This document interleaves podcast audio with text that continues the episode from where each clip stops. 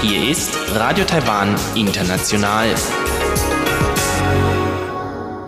Herzlich willkommen zum halbstündigen deutschsprachigen Programm von Radio Taiwan International an diesem Samstag, den 16. Mai. Am Mikrofon begrüßt Sie Karina Rother und Folgendes haben wir heute für Sie im Programm. Im Blickpunkt geht es heute um Taiwans Forderung nach einer WHA-Teilnahme und in Reise durch Taiwan nehmen wir Sie heute mit in ein katholisches Dorf in Südwest-Taiwan. Nun zuerst der Blickpunkt.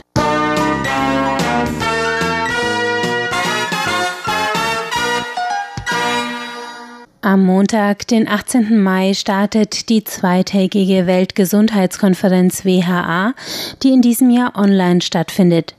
Sie ist die wichtigste Versammlung der Weltgesundheitsorganisation WHO.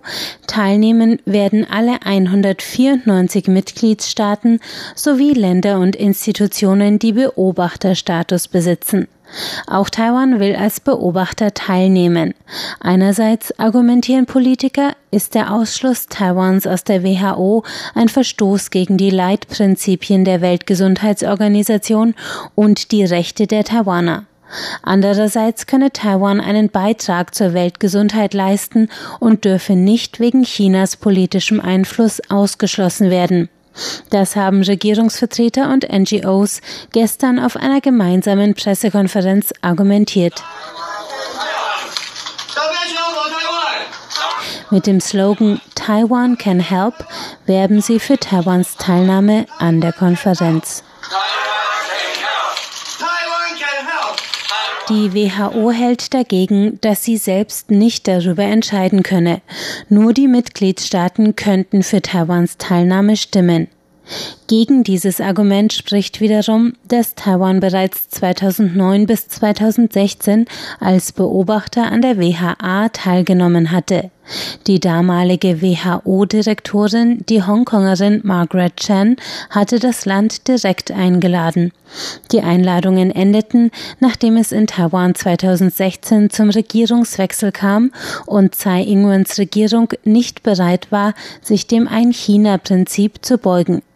Das Ein-China-Prinzip dient der Volksrepublik China als Legitimation für den Ausschluss Taiwans aus internationalen Organisationen. Nach diesem Prinzip gibt es nur ein China und die Volksrepublik hat den Alleinvertretungsanspruch Chinas in der internationalen Gemeinschaft. Nach Auslegung Chinas ist Taiwan Teil des chinesischen Territoriums. Weil das Ein-China-Prinzip von der UN ratifiziert wurde, hat Taiwan zu den meisten UN-Sonderorganisationen keinen oder nur beschränkten Zugang. Aber Taiwan gibt nicht auf und kämpft weiter um internationale Teilhabe. Die ist jedoch nicht von einem Moment auf den anderen zu erreichen, warnt Gesundheitsminister Chen Shih-chung. Einigerorts sind die Hürden sehr hoch, aber wir werden uns weiter bemühen, sie zu überwinden. Das bedarf langfristiger Anstrengungen und wird sich nicht durch ein einmaliges Ereignis verändern. Erst wenn wir mit vereinten Kräften dafür kämpfen, wird die Welt auf Taiwan aufmerksam werden. Und vielleicht kann Taiwan bei der diesjährigen WHA diesem Ziel einen Schritt näher kommen. Wegen der Corona-Pandemie sind viele Staaten weltweit gegenüber Chinas politischer Rhetorik kritischer geworden.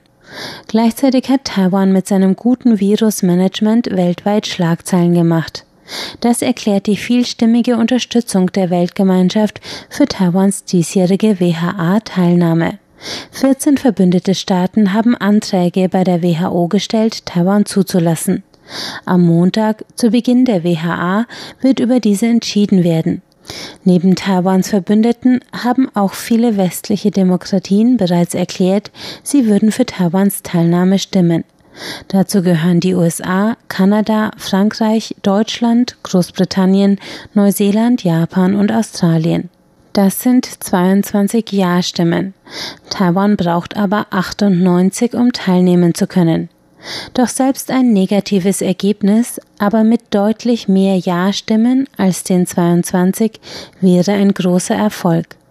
Denn es wäre ein Zeichen der internationalen Solidarität mit Taiwan.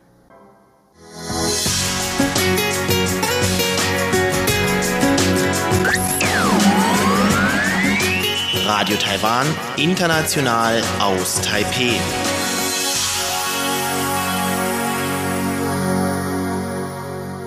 Jetzt geht es weiter mit Reise durch Taiwan und heute bei uns im Studio ist Mali, die uns mitnimmt in das südwest-taiwanische Dorf Wanqing, wo sie einem Gottesdienst anlässlich des katholischen Feiertags Marie Empfängnis beigewohnt hat.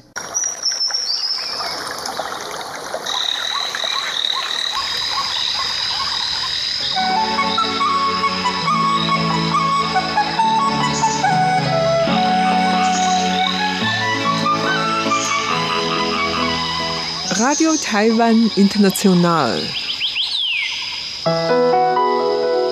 Reise durch Taiwan. Herzlich willkommen zu Reise durch Taiwan. Am Mikrofon begrüßt Sie Karina Rother und heute bei mir im Studio ist zu Gast Marlina Baldwin. Marlina Baldwin aus Österreich, genau. Und wir sind sehr gespannt auf deine Reiseerzählung heute. Wo nimmst du uns denn mit hin? Also, ich nehme euch mit in den Süden nach Pinkto, in das kleine Dörfchen namens Wanchin. Mhm. Der Süden in Pingdong, das ist eher so eine ländliche Gegend in Taiwan. Ähm, wann warst du denn dort? Also, ich war dort am 8. Dezember. Mhm. Ähm, das ist ein ganz besonderer Tag und da gab es auch einen ganz besonderen Anlass. Was war denn der Anlass? Es war Maria Empfängnis. Mhm, also ein katholischer Feiertag? Genau. Ähm, also ich glaube, Wanchin ist das einzige Dörfchen in Taiwan, das katholisch ist. Und ja, die sind dafür bekannt, ähm, Maria Empfängnis auf eine ganz besondere Art und Weise zu zelebrieren. Mhm. Ähm, Wanqing, das einzige Dörfchen, das katholisch ist, heißt das, du hattest schon vorher Erfahrungen mit christlichem Glauben hier in Taiwan? Hattest du Begegnungen? Mm, christliche ja, katholische nein. Mhm. Also ähm, ich hatte mal eine taiwanesische Mitbewohnerin, die Christin war. Ähm, das war's auch wo mhm. ich Christen in Taiwan begegnet bin. Mhm. Und wie kamst du dann darauf, zu äh, Maria Empfängnis nach Wanqing zu fahren? Also, ähm, ein Bekannter von uns, der in der Tempelszene unterwegs ist, hat uns davon erzählt. Und wir fanden das irgendwie ganz absurd, weil Maria Empfängnis ist quasi irgendwie man würde fast sagen, unsere Kultur und wie würden die das quasi zelebrieren? Also, mhm. weil wenn ich zurück erinnere, wie wir Maria Empfängnis zelebriert haben, ähm, kann ich mich nicht dran erinnern, um ehrlich zu sein. Und also in Österreich wird das auch nicht eher groß begangen? Ähm, ich glaube, das ist einfach nur ein freier Tag, wenn ich mich recht entsinne. Mm, ich komme auch aus dem katholischen Süden aus Deutschland, tiefstes Bayern. Wir haben auch keine Tradition zu, zu Maria-Empfängnis. Ja, ähm, ja, ich kann mich auch nicht wirklich erinnern. Es sei denn, man geht in die Kirche, wenn man strenggläubig ist, aber mhm. sonst hat man einfach einen freien Tag. Und wie war das in, in Wanqing stattdessen? Ähm, ganz anders. Das war irgendwie eine Mischung aus ganz vielen Religionen. Also ich habe ja vorhin ja schon mal erzählt von meiner Reise in Beigang. Mhm, genau, wir hatten dich letzten Monat schon zu Gast. Genau. Da warst du in Beigang, auch in Südtaiwan und hattest Matsus Geburtstag, also den, den Geburtstag sozusagen der Schutzgöttin der Taiwaner dort miterlebt und von diesen Tempelumzügen erzählt. Und jetzt bist du schon wieder auf eine religiöse Reise in Anführungsstrichen gegangen. Genau. Ähm, das Besondere Maria-Empfängnis in Pingtong war, dass die die Maria-Statue auch herumgetragen haben äh, durch, durch, das, durch den ganzen Dorf. Und ja, irgendwie hat das irgendwie so eine taoistische Beigeschmack gehabt, weil die hatten halt die Maria-Statue auf den Schultern getragen.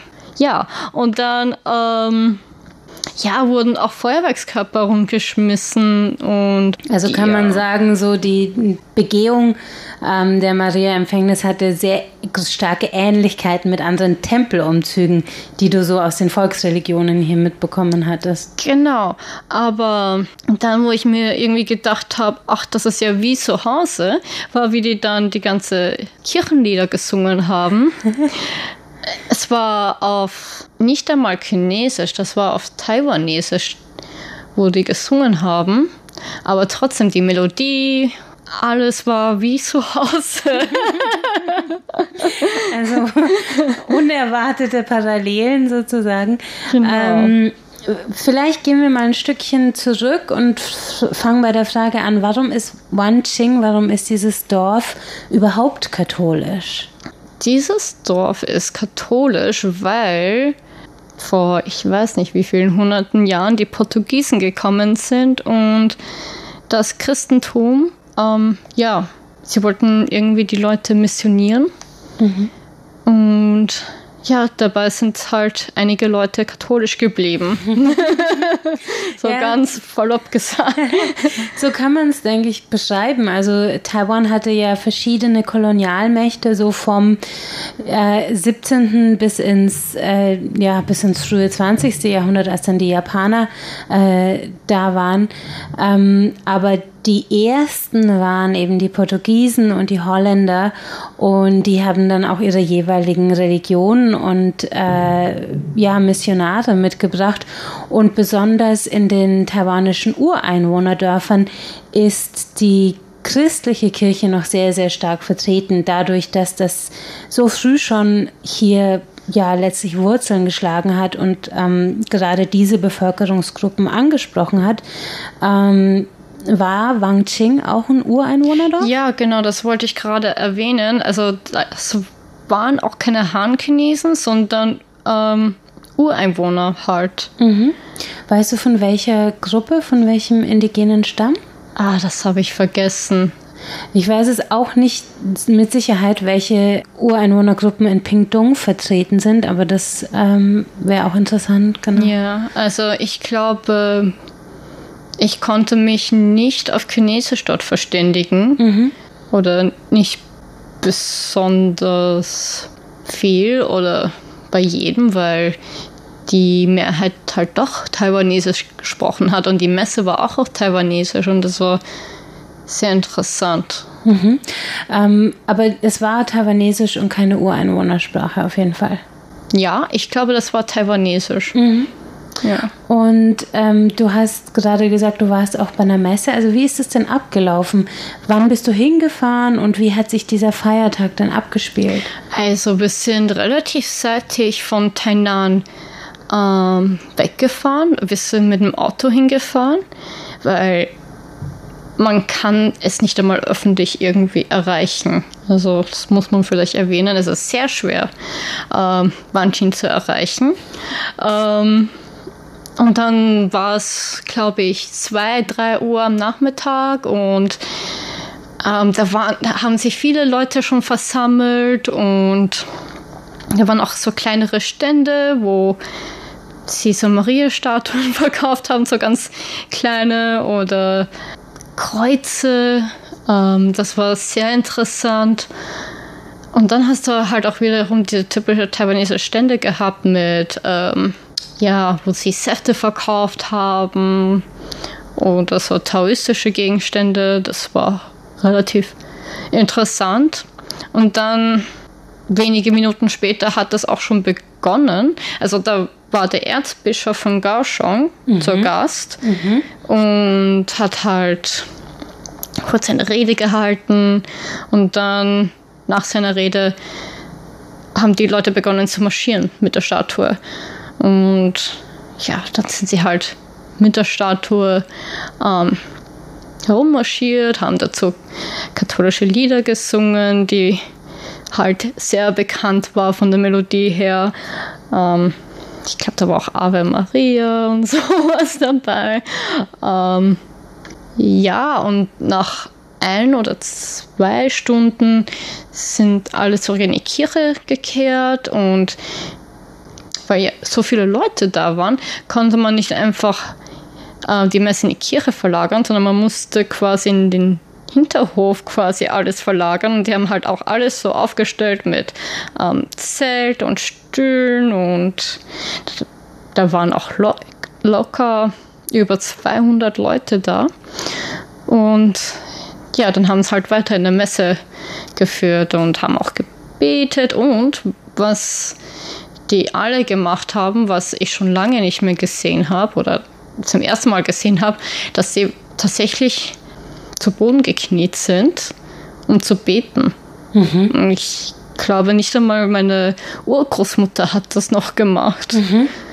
Also wir haben das in Regensburg, wo ich herkomme, teilweise im Dom schon noch gemacht, dass wir in den Kirchenbänken auf die Knie gegangen sind. Ja, aber auf dem Boden nicht, oder? Mhm. Nee, ja. auf dem Boden nicht. Ja, auf die Bänke habe ich das schon auch gesehen, aber nicht auf dem Boden. Mhm. Also ja, und dann war die Messe vorüber und ähm, alle haben sich quasi angestellt, um ein Foto mit der Maria-Statue zu machen. auch sehr Taiwanese. Ja, total. Ähm, ja, da gibt es auch Fotos von mir mit der Maria-Statue.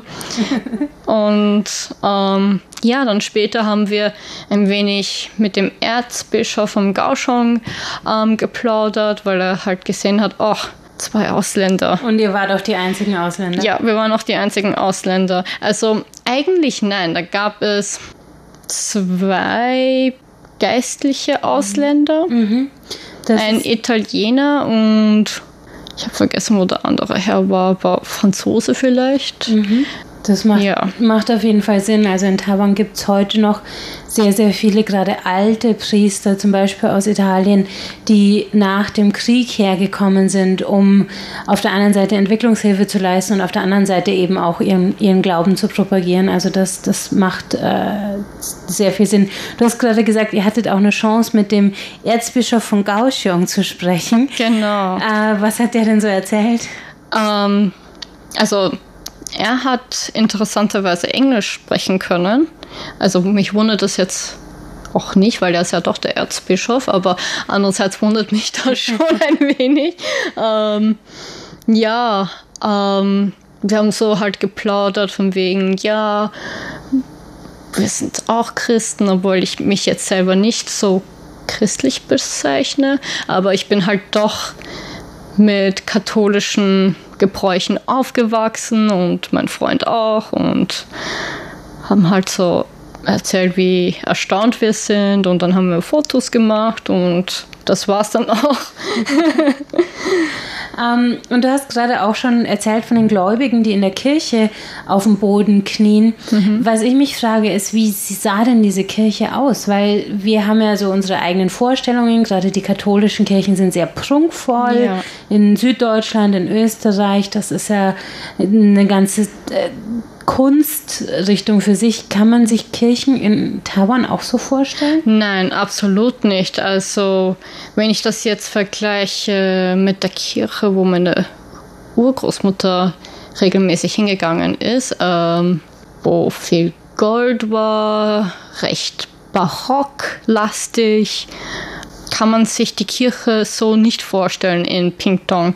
Würde ich eher so vergleichen wie in Spanien oder Portugal halt, weil relativ einfach gebaut, also nicht übermäßig geschmückt. Ähm, ja, wie ein ähm, südeuropäische Kirche halt. Mhm.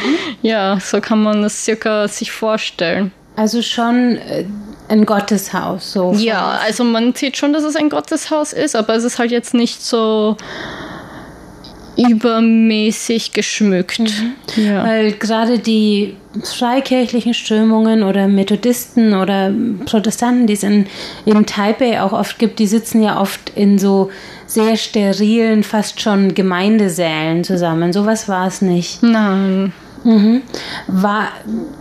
Gab es bunte Fenster? Gab es irgendwelche Bilder, Statuen? Ähm, ja, also so eine typische Statue, wie man das bei uns in der Kirche kennt, gab es schon. Es gab auch bunte Fenster mit Motiven von beispielsweise Jesus Kreuzigung oder okay, jetzt muss ich mich ein bisschen outen, dass ich jetzt nicht so bibelgewandt bin, aber halt viele einzelne Geschichten aus der Bibel halt, besonders ähm, Jesus-relevante Geschichten. Mhm waren da zu sehen. Also schon eine klassische katholische Kirche. Ja, auf jeden Stil Fall. Mhm. Und was ich auch spannend finde, ist, dass du sagst, es haben alle Fotos mit der Maria gemacht. Also Maria wird ja scheinbar in diesem Ort behandelt, auf der einen Seite wie so ein Star mhm. und auf der anderen Seite wie eine Tempelgottheit. Also es scheint keinen großen Unterschied zu geben zwischen jetzt einer, einer örtlichen Gottheit der Volksreligionen und eben de, der katholischen Gottesmutter. So, warum denkst du denn, dass es, dass Maria dort so gefeiert wird und warum wird die gefeiert wie eine Tempelgottheit fast schon? Also einerseits könnte man sagen, dass die Taiwanesen wie, wie formuliere ich das am geschicktesten, keine Probleme haben mit weiblichen Rollenbildern. Mhm. Also wenn ich das irgendwie so mit unserer Kultur vergleiche, hat Maria jetzt, jetzt nicht so einen hohen Stellenwert. Und bei meinem Began-Geschichte war die Seegöttin auch weiblich. Also ich glaube, sie haben einfach generell keine Probleme mit weiblichen Figuren und Rollen an sich. Und andererseits glaube ich auch, weil durch Maria erst recht Jesus geboren worden ist. Und ja, ohne Maria gäbe es kein Jesus. Mhm. Also es ist äh, vielleicht auch was eine kulturelle Beziehung zu Frauenfiguren oder, oder weiblichen Gött Gottheiten, die das dann nochmal verstärkt, so diese genau. Marienverehrung. Mhm. Ähm, was ist dir denn noch so begegnet oder aufgefallen während deiner Reise dort? Also vielleicht ist es ein bisschen was Persönliches, aber ich habe ja schon mehrmals über meine Urgroßmutter erwähnt und die ist in unserer Familie quasi die letzte Katholikin und sie hieß auch Maria und hat auch dementsprechend Maria sehr verehrt. Und deshalb war das irgendwie für mich fast schon ein persönlicher Bezug, dass ich dorthin reise, weil ich weiß, sie hätte sich irrsinnig darüber gefreut, dass ich auf ein Marienempfängnis Zelibierung war. Das ist eine schöne Geschichte. Ja. also es hat so einen richtigen persönlichen Bezug auch für dich gehabt, diese genau, Reise. Ja. Wie lange wart ihr denn dort? Nicht sonderlich lang und die äh, Messe, die Feierlichkeit an sich hat auch nicht so lange gedauert. Ich glaube insgesamt drei, vier Stunden.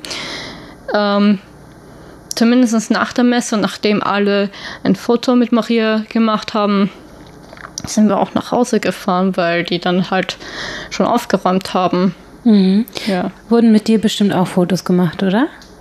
Oh, ich glaube ja. Man muss dazu sagen, Mali ist ein blondes, zierliches, weißes Mädchen. Das heißt, äh, du bist wahrscheinlich ordentlich aufgefallen in dem Dorf, oder? Ja. Allerdings waren sie weniger penetrant als mhm. im B-Gang. ja. Ja. Mhm. Ähm, was gibt es denn noch zu dem Ort zu erzählen? Also Wangqing in Pingdong, ich habe keine Vorstellung, wie die Dörfer dort aussehen. Oder ist das in den Bergen? Ist das am Meer?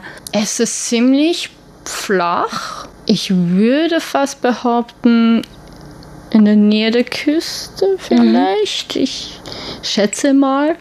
Ähm, ich würde auch sagen, es ist relativ nah an Kaohsiung, weil wir die zwei äh, berühmte Türme aussehen konnten vom Auto aus. Ähm, ja, ich glaube, es leben knappe 500 Leute dort und es ist schon sehr katholisch, weil du an den Häusern so bunte Fenster siehst mit zum Beispiel Jesus gekreuzigt oder Maria an sich. Ähm, ja, fast keine touristische Züge an sich. Mhm. Ähm, die Häuser auch schauen relativ sehr südeuropäisch aus. Mhm. Ähm, man hat fast den Eindruck, man ist nicht in Taiwan. Was es ja für eine Reise ungemein attraktiv macht, weil man dann aus Taiwan nochmal so eine ganz andere Seite irgendwie dort erleben kann, oder? Genau. Und klimatisch fand ich es auch etwas trockener als sonst wo. Mhm. Das wird auch oft gesagt über die, die südliche Westküste, dass es dort einfach vom Klima her nicht so feucht ist. Genau, ja. ja. Ähm, jetzt hast du schon gesagt, es ist nicht so leicht, dorthin zu kommen. Ihr seid mit dem Auto hingefahren. Genau. Du würdest es wahrscheinlich nicht als äh, breites Reiseziel jetzt für den generellen Taiwan-Interessierten empfehlen, oder?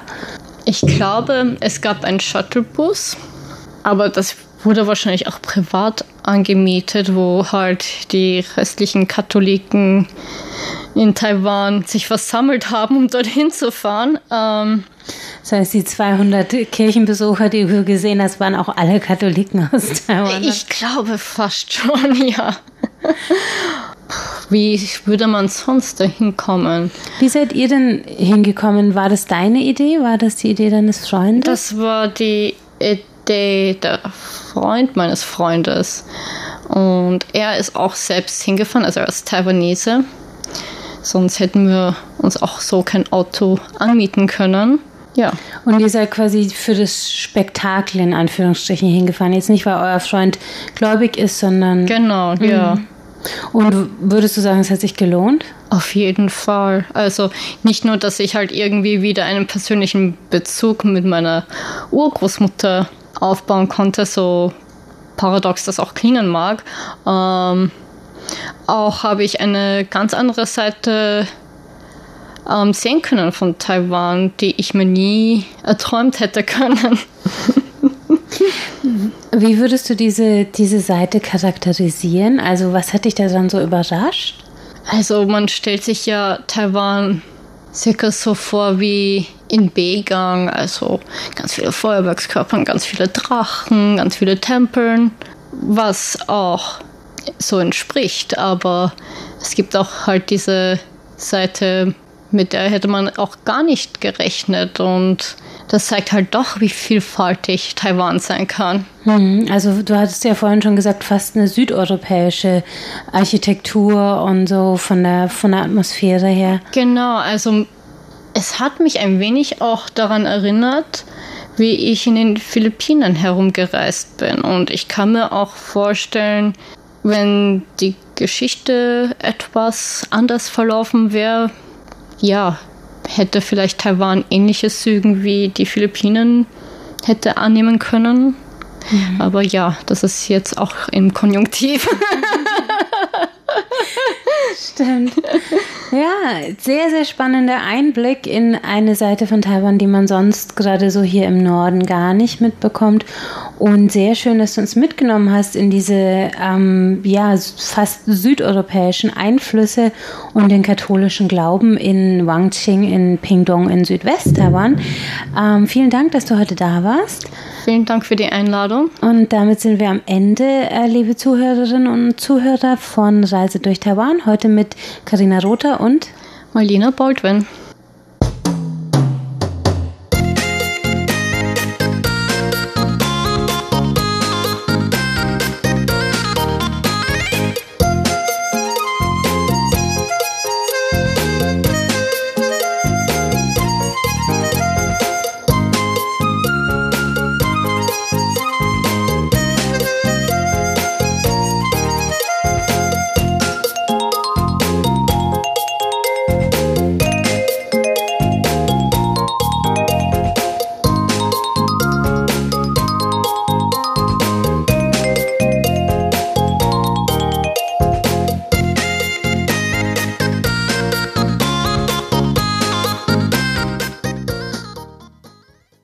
Und damit sind wir am Ende des heutigen deutschsprachigen Programms von Radio Taiwan International angekommen. Alle unsere Sendungen finden Sie auf unserer Internetseite unter www.de.rti.org.tv. Außerdem sind wir auf Facebook unter Radio Taiwan International Deutsch vertreten und auf YouTube finden Sie uns unter RTI Deutsch. Das war's für heute. Am Mikrofon hörten Sie Karina Rother. Ich bedanke mich fürs Einschalten und sage Tschüss, bis zum nächsten Mal.